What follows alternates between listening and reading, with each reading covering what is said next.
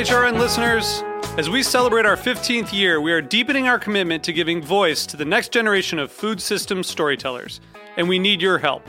Our internship and fellowship programs help activate new possibilities for underrepresented and underestimated young people through experiential journalism, audio engineering, and production training. Through these unique programs, HRN helps food equity stewards build essential workforce readiness skills that expand their potential and foster economic mobility. Please consider supporting these critical programs. And with a minimum donation, you can be entered to win a dinner for two at an amazing restaurant in one of eight cities and tickets to a concert at a great venue in one of those cities. We have incredible partners across the country who have donated, as they also share our passion for helping to educate the next generation of food systems storytellers. Check out heritageradionetwork.org slash 15 to donate and enter to win today. That's heritageradionetwork.org slash 15 to donate and enter to win today.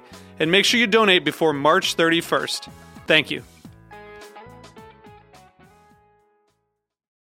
This episode is brought to you by Just Egg. You can't have plant based breakfast without a plant based egg. You can get started with a free sample. Just head to ju.st slash HRN. This week on Meat and Three, we're jumping into a world filled with fizz, iridescence, and deliciousness. We're talking about bubbles. It came from the Airgas truck. Yeah, no, I never thought about it before that. And I think it's emerged as a Boba tea shops, a site of Asian American youth uh, identity building. We're called the invisible industry because these products you don't really see, but they're around us in every way, um, every day. Listen to Meat and Three wherever you get your podcasts. So you don't charm the devil with your rock and roll load. Knows that country music's gonna save your soul. The devil runs his groove in them rhythm and blues that sound. It's gonna get you some. Welcome back to the Speakeasy. I'm Sother Teague. Uh, Greg Benson is lucky bastard, fully vaccinated and in Mexico right now. So uh, he was going to join us, but he is flying from one city to another and is stuck in an airport without Wi-Fi. And Damon Boelte, luckiest bastard I know, uh, can't join us today because he is uh, getting vaccinated. So vaccines are happening. Travel is beginning to happen. The world is reopening. Uh, there is uh, some sunshine on the horizon. We're in, you know, getting to the end of this tunnel, and hopefully life will get back to a pace that we're more accustomed to, or or, or that we live more healthy lives within. So just going to be me today on the show, but I'm joined by my good friend Mark Schettler from uh, New Orleans, Louisiana, where he is the bartender and GM at Bar Tonique. Uh, he's also the executive director at Shift Change. Welcome to the virtual studio, Mark. Thanks, Sother. Good to be here. Hey man, I'm always happy to hear your voice. Uh, we've been communicating uh, for years, uh, and then recently we've been connecting over Clubhouse, which is a, a new social media platform that's all audio. It's been pretty great to hear your voice. you you've always been a strong presence, uh, and you've always got lots of uh, lots of opinions to share. So I'm really excited to have you on the show. Uh, you, I, I feel like at least the second part of that about the opinions to share is on is uh, definitely definitely on point. Uh, yeah, and I love that you're so outspoken about all that, um, and that you've uh, created uh, avenues to use your opinionated uh, and you know um, driven voice to to make changes for the better within within our community and beyond. Frankly, so super stoked to get you on the show and talk to you a little bit today about some of that stuff and some of the stuff you've had to change to to to match the situation that's going on at hand. Mm-hmm. Um, but let's talk first a little bit about uh, who you are and, and, what's going on. Talk talk about Bar Tonique. Talk about yourself a little bit. Yeah. So um, familiarize my listener with who you are. Right. Right. Uh, yeah. So I've been at Bar for seven years. Bar has been uh, at the edge of the French Quarter for 13 years. Um, it's I, I feel like the most accurate way to describe it is a craft cocktail dive bar. I know that gets thrown around a lot, but like straight up, and I say this because I'm not the one that founded it or had or like I'm just trying to not screw it up. Like I feel like we have changed as little as we can over the last 13 years and have really you know like held down i think that that like vibe of being a unpretentious craft bar that is bartender driven. And uh, we try really hard very intentionally and and and um, vocally to facilitate a community space um, and um, uh, yeah, so I've been the general manager for six years now, and like I, I said, I've been there for seven.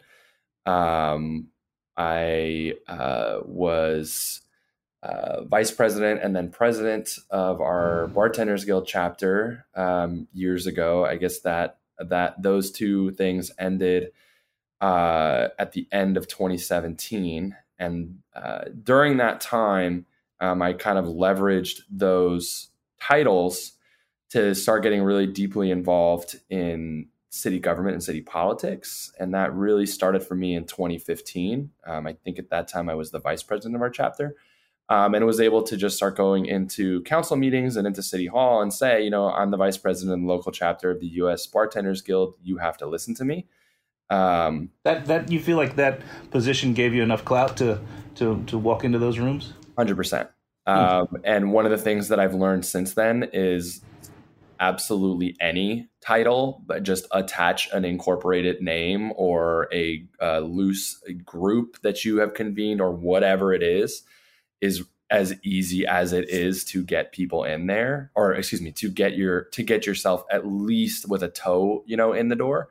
Um, i don't think i knew it at the time. I just was being i don't know if it was like it was probably some combina- combination of like naive na- naivete and hubris and i've got nothing to lose by at least trying um, well, and I think it, I think it's a pretty simple and straightforward piece of math, right? Like, uh, yeah, you, have got you've got a credential. Like this suddenly gives you credential. Which, it's like know, that um, um, that that uh, uh, uh, not Bill and Ted, uh, the Wayne's World um, thing where they're um, uh, just flashing their badges and just like flashing, flashing, flashing, flashing to just get through, and it's like not even the right badge. Right. Um, but yeah, uh, I, I, think you know. But th- there's also something that I think is like a core belief for me is that uh, something that has informed my advocacy work forever. Just kind of, I guess, the whether it's not, uh, uh, not you know volunteer work for years or, or that predates all of this or whatever it is, is I was raised with a really strong sense of I think right and wrong and of a strong aversion to the abuse of power wherever it is. And so i feel like have always have not have never been my mom taught me to never be afraid of people because of their power or like their supposed power or their position or whatever. If they're doing wrong shit then and and you know it and you feel equipped to push back on it it's a responsibility to so do um, and like the people in city government are literally my employees. My tax dollars pay them. They work for me. And if they are not doing their job in the way that I want to see it done, it's incumbent upon me to go get up their ass and do something about it. Um, I'm not saying that that's something that I think everybody has to share, but I would suggest that, you know, whether it's somebody in our industry, um, you know, having been deeply involved with all the stuff that happened with Tales of the Cocktail, for but one example, mm-hmm. um, or uh, you know, yeah, like things within city government. Um, you, you know, uh, for when they were doing vice raids on our strip clubs, and we were able to stop that and get some laws passed to help protect them uh, ongoing. Like though those abuses of power, I think are are, are things that um, I uh, I guess institutionally respond to, and then um, if I can if I can pivot here to another part of like by way of introduction, um, in 2016 I started doing work in sexual violence prevention specifically within our industry. Um, and at the time, that was under the kind of masthead of we, we had called it Proof Positive Project.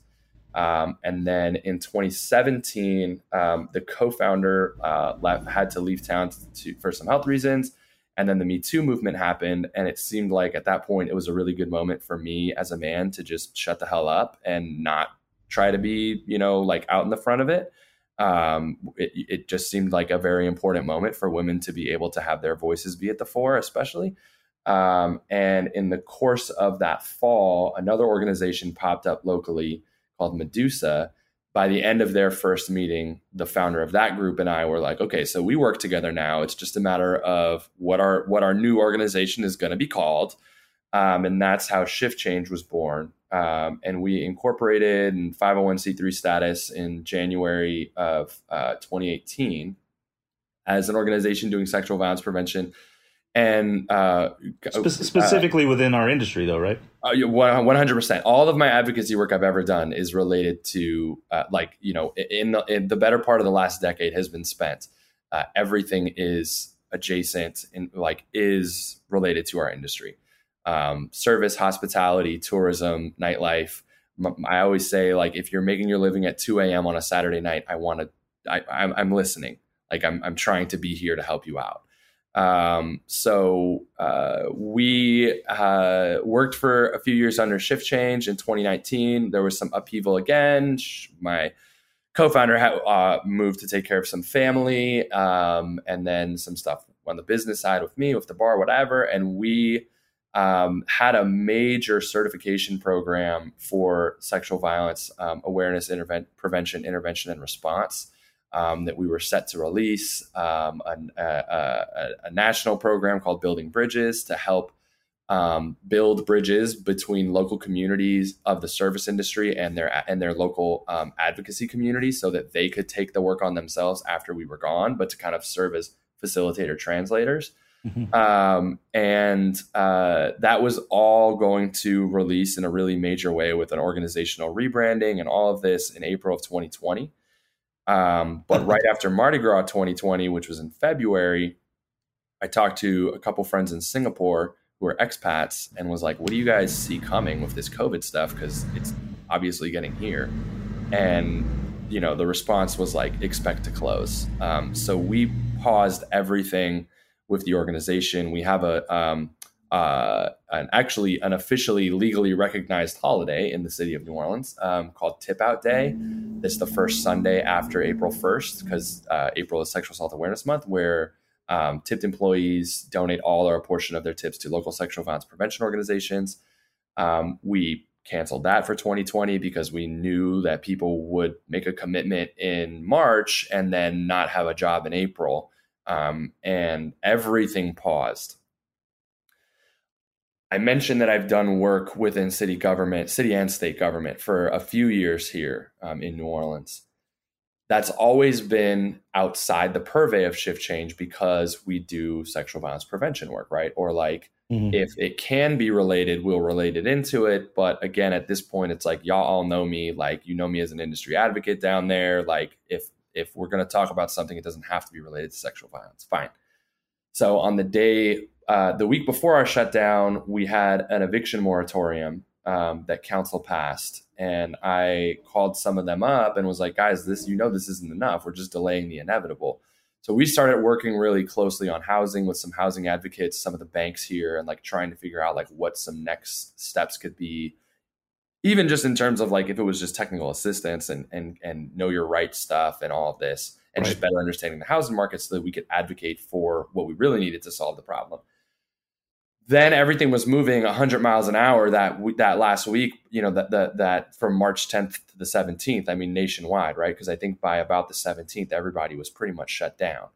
Um, and that was when our shutdown was mm-hmm. which was a tuesday. On that monday um, some uh, colleagues at city hall had reached out and asked me to, to to join them on two and then three and now four um, different committees within City Hall that were working on COVID response. It started to become clear that all of this April stuff that we were like, oh, we're just going to delay it for a little while. Yeah. It was like, look, this sexual violence prevention stuff, unfortunately, most businesses are going to be in an existential crisis for the next for, for the foreseeable future, and nobody is going to be interested in this. Like, it's just not going to happen. Right. Um, and I kind of I went to the board and you know we kind of just had a conversation that was like, look, I'm not gonna not I'm not gonna not do all of this work for the city, like to respond to this existential crisis that the industry is in. Like I'm doing it. And I had started a legislative research project at that point that was nationwide, that was all volunteer run from people within the industry, and was had all this stuff going. It was like we either need to expand the mission statement or shift change could be in an existential crisis as well coming out of this because I can't do any work in the field of sexual violence prevention when everyone's locked at home. Right. So we made the decision to expand the mission statement to be overall service industry advocacy work.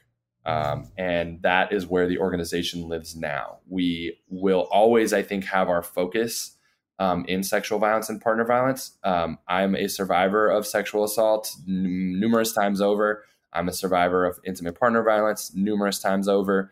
Um, and like I said, I grew up around this work. My mom just recently retired from the um, Los Angeles Family Justice Center. So um, I'm not going anywhere in that sphere.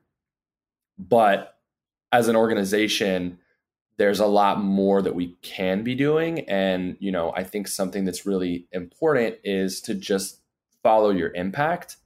Um, and sometimes that gets me into trouble of being overbooked. But like, if we're following our impact right now, I think that that clearly dictates that our horizons are a bit broader than maybe they had set out to be in 2016 or 2018. Um, but as an organization, that is where things stand um, substantively today. And then we've got a whole myriad of different projects that are floating around right now, um, but nothing that nothing that has like a tangible. We're going to release this on you know May first. So um, right. yeah, I know. But, apologies for being long winded there, but I, it's no. This is this is it's fascinating stuff. It's fascinating stuff, and it is a lot. And I think that what we're really discovering through what you're saying is that um, the pool is sort of uh, deeper than we ever thought that it was on the need for advocacy for our industry as a whole, right? Yeah, I was talking with some of our friends. Uh, this is an outgrowth of some conversations on Clubhouse um, with uh, Nate White, uh, Whitehouse, or Whit. I don't know how he says his name, Whitehouse or Whitehouse. Uh, hey, Whitehouse first, yeah. and okay, um, Michael Neff, um, Carrie mm-hmm. Green. Um, you know, we've been talking about the need to stand up an actual think tank for our industry and they're setting up a pack and you know i've got my 501c3 and there's the 501c6 and and you know zach in dc has a c6 and um, we're trying to figure out like what is the landscape for this advocacy work going to be? I, actually i think landscape is probably the wrong buzzword. What how what do we need to be building to be able to be effective and once again like follow that impact? Um, and then you you know you look at organizations like the IRC that have done incredible things for the first time, right? Not not not to disparage them. I mean, like for the first time ever, we have seen work right. like they did done. Um, you know, I, I have certainly learned in the last six seven years that the restaurant associations, national and statewide, have completely um, uh, uh, bogarted. Uh, that's not the word I'm looking for, but it's what they've yeah. done. Um, yeah. Uh, they have kind of hoarded all of the access and influence, but they don't speak for us. Um, and then you have organizations which, like the USBG, which I I respect. I was a member of it. I worked really hard within it. I want all the best things for it, but like they are not well served as a policy advocate organization. Um, uh, phenomenal groups that I'm just like in awe of what they do. Like another round, another rally but so much of what they do is like direct direct support for people right or then you right. have an organization like roc united which frankly i think is uh, is it i'm talking from the outside they might listen to this and get angry with me but like i think is is my my perspective is like they are evolving from a single issue organization um, and and really starting to now respond to what the industry actually wants um, you know and understanding i think that that some of the stuff that they were organizing around like is not as uniformly desired as might have been thought. So there is this there is this opening right here on policy um, and and advocacy work that needs to be filled. And i think that what we've been able to do in new orleans strategically like with very very intentional strategy um, for years now um, uh, i think really demonstrates the potential to scale that work to not just like like I think the the word that we the the phrase that people often you know use is like our voice needs to be heard. I agree with that. Um, but I think a really important thing that I think of too when I'm kind of like navigating this stuff and thinking strategy is I want a seat at the table where my voice is heard, right? Because I feel like sometimes it's like voice is heard is like show up to the council meeting and you consider it, you consider what I said, and then that's that. Right. But like to me, that's not good enough. Like I want a seat on the committee where the decisions are being made. When the policy is getting written, I want my pen on that piece of paper. Right. And voice is not enough. Listening to me is your baseline job as a policymaker.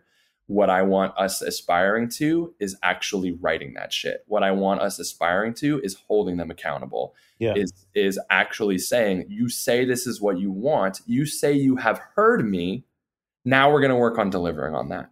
Yeah, deliverables. That's that's a that's a, that's always the goal. But it's, I- it's it's it's 3 a.m. conversations after work otherwise, right? Like we've been Right. having them for years and it's all fine and well. And it's good that we did because we have to articulate what our values are and know what it is that we're working towards and and know what it is that we're working towards as a collective, right? Like know what it is that I want that only I want. And so it's not really appropriate or responsible as somebody who would claim a mantle of an industry advocate to just push for the things that are exclusive to me. Like that's not appropriate. So it's important that we're having those dialogues.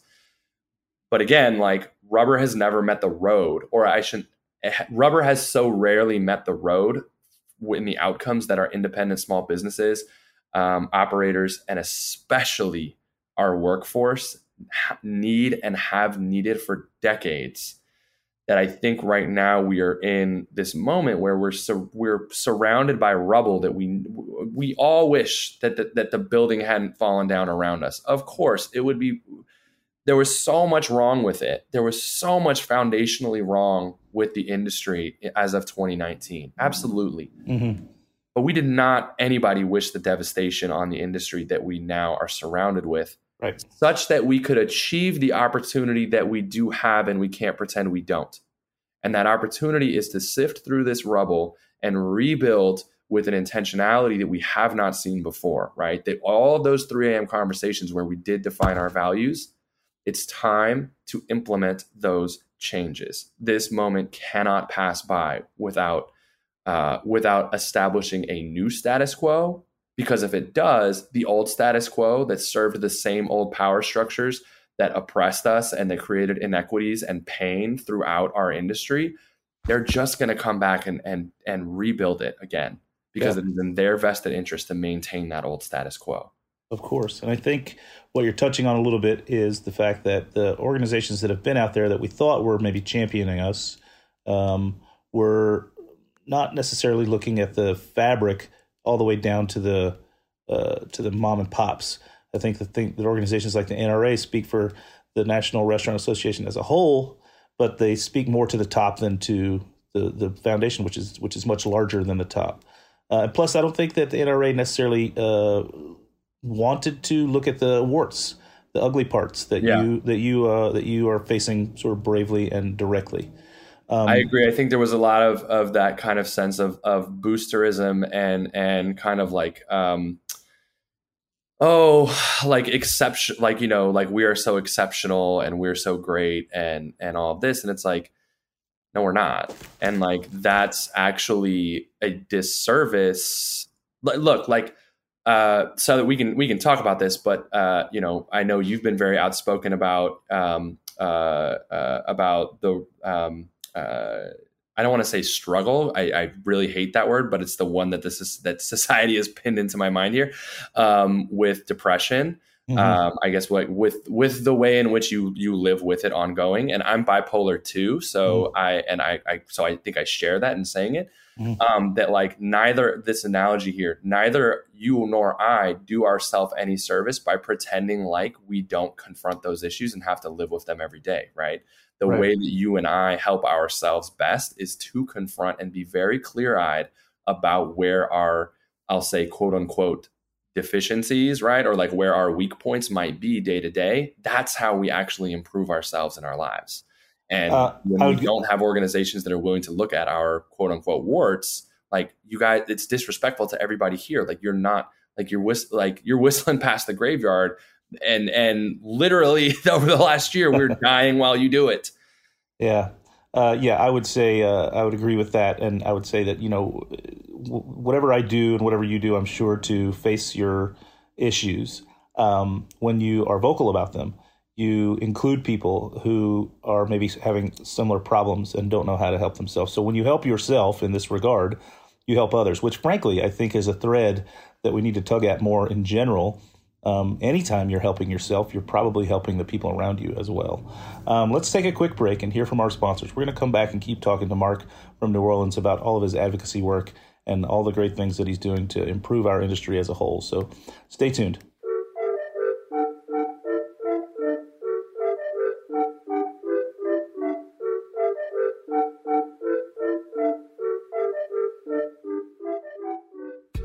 If there is a silver lining to the past year, it's been the ability for, for us to speak more easily with people from all over the world. And I don't mean just here on the show, I mean in general. Um, you know, I can't tell you the countless number of Zoom classes and tastings that I've been involved in. Uh, I can't tell you the number of phone calls that I've made in the past year, which I wouldn't have made prior. I think I've spent more time on the actual telephone speaking to friends all over the world this past year than I have uh, in the past five years combined. Um, it's brought sharp focus on the notion that we're all in this together. Uh, another silver lining is how uh, that now the USBG and Diageo have reimagined World Class, the, the bartending competition uh, that we all know and love, um, as a as a virtual event uh, that's open to everyone 21 and over for free. I, I can't stress that enough. It's for free. Um, so jump over to DiageoBarAcademy.com. That's D-I-A-G-E-O BarAcademy.com. Click on World Class register for the event. Again, it's free. You can view all the competitions on demand. Uh, they ended on the 6th. Uh, and, and then uh, upcoming is going to be the, the World Finals in Madrid, uh, which you can catch as well. Uh, and then there's plus a, plus a lots of educational seminars to take in. This is a wonderful event. I was involved with it for t- uh, two separate years, and you know back then we didn't really have live audiences. Um, we had a, a, smattering of people, maybe up to 50, watching us compete. But uh, knowing that it's now global and thousands and thousands of people can join in and watch, it's it's it's, it's pretty amazing. Uh, so again, another silver lining uh, that we can look at as the as we come out of this uh, pandemic. Uh, so cheers. Just Egg is now the fastest growing egg brand in the United States. Bring more plant based consumers in your doors with easy to use Just Egg. You can get started with a free sample. Just head to ju.st slash HRN. That's ju.st slash HRN. Made from plants, Just Egg is a better egg for you and for the planet. It's healthier with no cholesterol and less saturated fat, and it's more sustainable. Just Egg uses less water and generates fewer carbon emissions. Most importantly, it's delicious.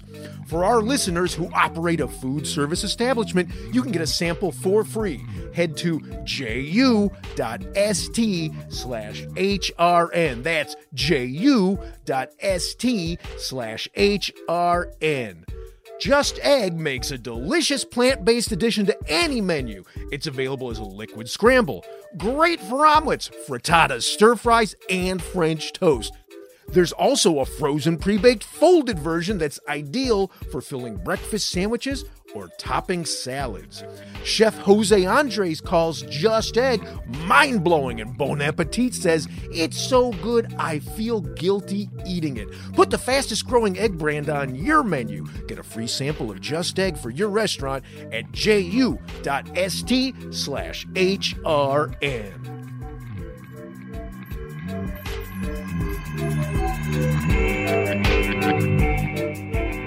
And we're back on the Speakeasy on Heritage Radio Network. Thanks for tuning in. I'm hanging out today with Mark Schettler from New Orleans. He's the bartender and general manager at Bar Tonique. Uh, he's also the executive director at Shift Change. And man, uh, Mark, you have lots to say, and I'm very interested in hearing all about it. Um, to talk a little bit about what's going on with your advocacy work as of today. We we spent a good deal of time sort of leading up to what's been happening. Where are you at today? Yeah, um, thank you for for for all that. So I right now um, uh, through Shift Change, we worked with the Tulane Medical School back in the spring to establish a to create a, um, COVID safety business pledge um, called Brace for COVID nineteen, um, and that's still churning along. Um, uh, the places where I am most focused within like the Shift Change umbrella right now um, a lot of the work that I'm doing in partnership with city government and and like nonprofit and and, and uh, NGOs locally um, is kind of split into two buckets. Uh, I don't know. I mean, you could probably call it five or six. They're all, and they're all kind of coming together into one. But um, mm-hmm. uh, there's a project that I'm working on um, that I'm really proud of. Uh, that we, I was able to pull together uh, um, council and the mayor's office and a whole bunch of other uh, stakeholders. And we're developing something that is kind of uh, elevator pitched as a road home for small businesses, um, which will hopefully work better than the road home program did after the storm, um, after Katrina. But um, uh, essentially looking at the businesses that have closed over the last year and trying to put together a package of regulatory easement, TA, uh, technical assistance, um, potential grant funding avenues, um, uh, uh, uh fast tracks, uh, you know, permitting stuff, everything that we can come up with to try to get them back to market as quickly as we can. Um, I think we all know the demand. This is not a, a, a disaster like others, right? Where if I'm to reference, you know, something like Sandy or Katrina or whatever, where the community had to spend a lot of time recovering in like infrastructure and just getting residents back. Everyone's still here. The roads are still built. Um, the businesses are still standing. It's just that the people can't go to them. So mm-hmm. as soon as the floodgates open, uh, it'll be a flood. So the yeah. fear is that the only people who are going to be able to meet that demand are going to be, you know, uh, speculators, corporate interests. Um, that will have a proliferation of chain QSRs um, that, uh, uh, you know, I think in the long term are not potentially beneficial to the industry, right? Like that's where automation is going to come m- most quickly. That is going to hollow out the front of house workforce it's a lot harder to get buy-in on issues like DEI and and taking care of people when you start talking about like global corporations that don't that are in the business of dehumanization. Um, so uh, we're trying to really make sure that the people who took it on the chin in our community are the ones who are able to get back as quickly as we can. Um, and then there's another kind of avenue within that where that's priority number one is kind of the triage element to it. Um, but we're also looking at how we might be able to extend that program to also help um, first time entrepreneurs who are coming up within the bit within the industry that they had previously been working. So there's mm-hmm. this I think there's a the fact is if you look at our industry and and um, and we can look back to the recession of, of 08 and 09 to see that this is what we should expect that w- there was a hollowing out of the middle class then nationwide right and i think that what you see in our industry and are likely to see brought to um, to bear to, to, to, have laid more stark over the next year or two um, is that within our workforce, the next generation of managers, entrepreneurs, owners left because they were best positioned to pivot out. Um, you know, they had those skill sets, they had that access, and they were chomping at the bit for something better. And now I think that those people, understandably, look at the the landscape of our industry today and are like, "I'm fucking out of here."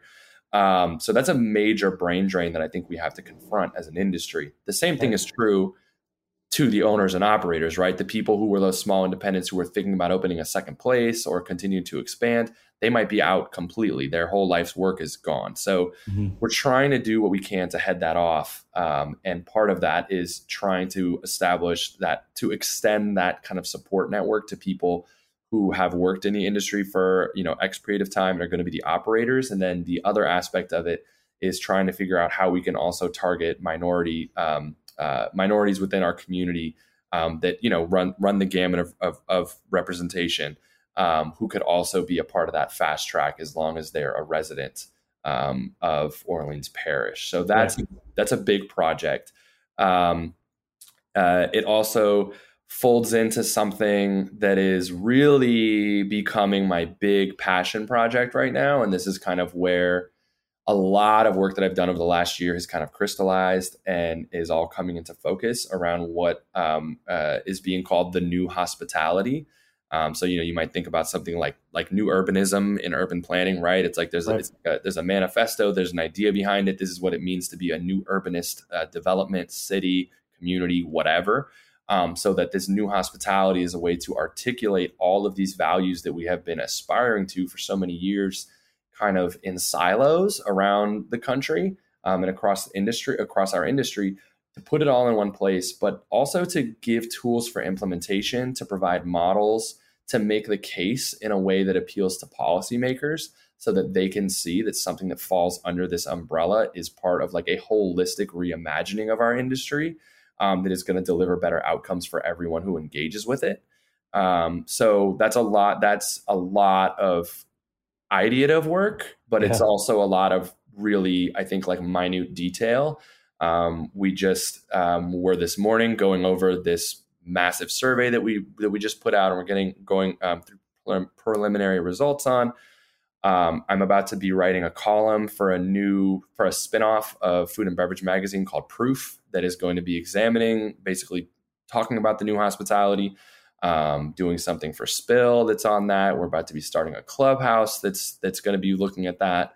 Um, so Oh, that's really where a lot of my immediate focus is now going to right is tr- like really trying to put out something that says enough was fucking enough and we're not like we know that we all aspire we nobody's in this industry uh, because they're trying to get rich right like what's the old saying like if you the best way to make a small fortune in the restaurant industry is to start with a large fortune Yeah.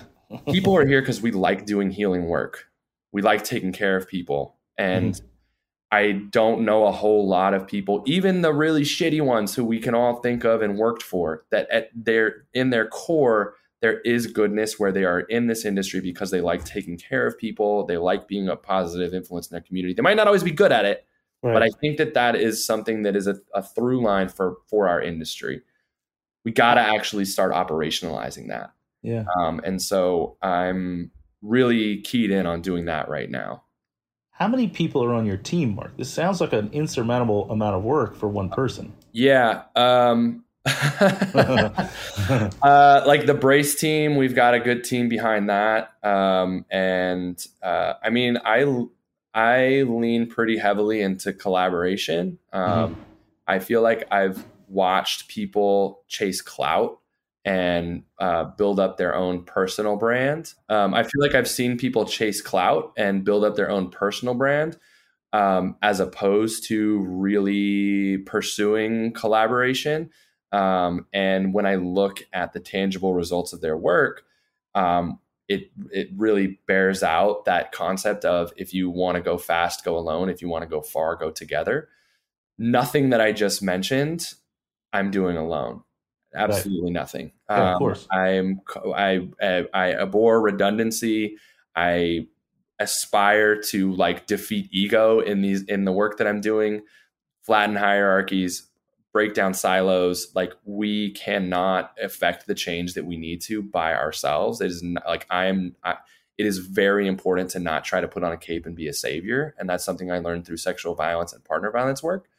So you're right. It I could really benefit from a team. The problem I think that I look that I'm looking at right now is that for so many years I have financed all of this work with my hobby, which is bartending and managing a bar and teaching people bartending and all of this. That's not really there anymore, right? Because the the money's down, whatever. So I'm trying really hard to pivot shift change into something that can be more of a career path for me, um, and that is my primary source of income.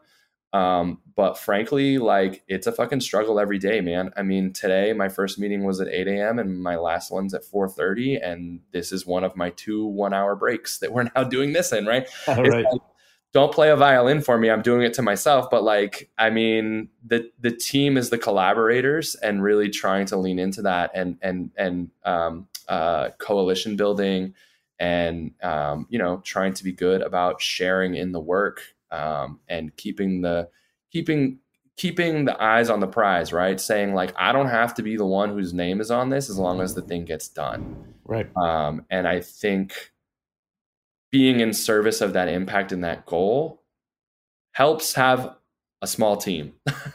Yeah. Um, yeah. Well, Mark, I would ask you as we're getting close to the end here, what uh, can our listener do? What what call to action can you give them? What can our listener do to be involved? Well, I mentioned some of those projects that are soon to release. Um, the the proof column. Um, uh, I've got a today deadline. Um, uh, the spill one is going to be coming out soon. Um, when you see, you know, that I'm out there in in news or whatever, um, talking about the new hospitality, engage with it. Um, you know, drop a comment, put a like on it, uh, uh, say what you think, say that you think it's stupid or that it's great and why. Um, because we we need to we need this conversation to get going. Um, I think another thing that people can do to if if any of the things that I said today resonated um, is to get involved locally. Um, I do not need to be the masthead for this shit. The most impactful thing that anyone can do is to get involved in their immediate community. Help your neighbor. Literally, like I know that this is sounds so trite, but like literally help your next door neighbor. Just do not wait for permission to change the world. just get out there and start doing stuff. Find what your impact is and pursue it. Um, and I mean, my nonprofit, um, our website is shiftchange.ngo, non governmental organization, shiftchange.ngo. Uh, everything pretty much goes through that. Um, I try to keep my social media personal. Um, my my Facebook has a lot of stuff on it um, that faces the industry. Um, one thing that I will very specifically plug here uh, next. So today's Wednesday. Next Wednesday, and then uh, the day after on Thursday, um, I'm going to be hosting candidate forums that are going to be live streamed with our two current candidates for the second congressional district. Wow. Um, we, our previous representative Cedric Richmond, um, who was he was great. He held office forever. You know, head of the Congressional Black Caucus. All these wonderful things. He's now a part of the Biden administration. Um, so we're having a special election to fill his seat. This is the kind of power building that we need to see.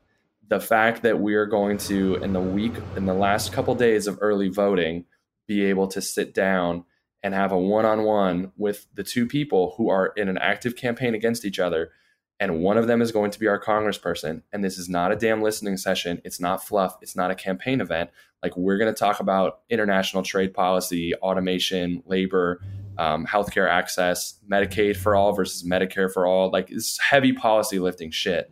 Mm-hmm. please tune into those live streams. The information is going to be on my facebook.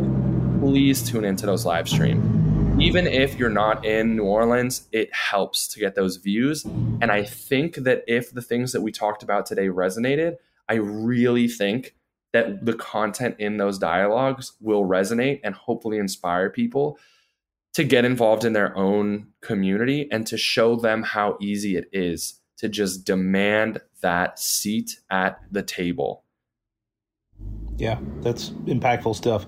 So uh, our listener can find that at your Facebook, and it's Mark Schettler, S C H E T T L E R, right? Yeah, uh, and I think it's like dot nine. I think like the number nine on it because there's eight other Mark Schettlers, I guess. Uh, but um, uh, you know, I'm, I'm not I'm not hard to find. If you if you Google Mark Schettler New Orleans bartender, um, I'll I'll I'll pop up. Yeah, indeed you will.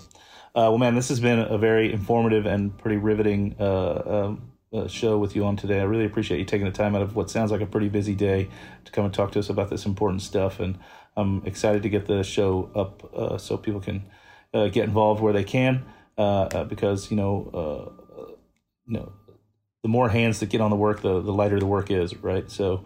Um, totally.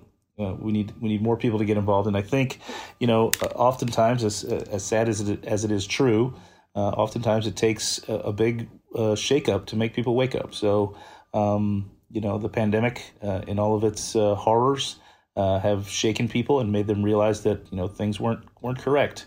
Uh, and they need to be addressed uh, in a more adult way. I think. I think a lot of the stuff that we've done in the bar industry has been sort of cavalier and a little bit casual. It's time to really sort of hunker down and, and, and face these problems and hopefully fix them for for the current sort of constituency and, and, and make them even better for the future. So uh, and really, it, excuse the interruption on your coda, but I will say we know from 2008 from the recession that if we are not active participants in doing what you just said, it won't happen. Correct. Yeah. Uh, yeah. No, that's cannot. We cannot be stupider than we are. We got to show up this time.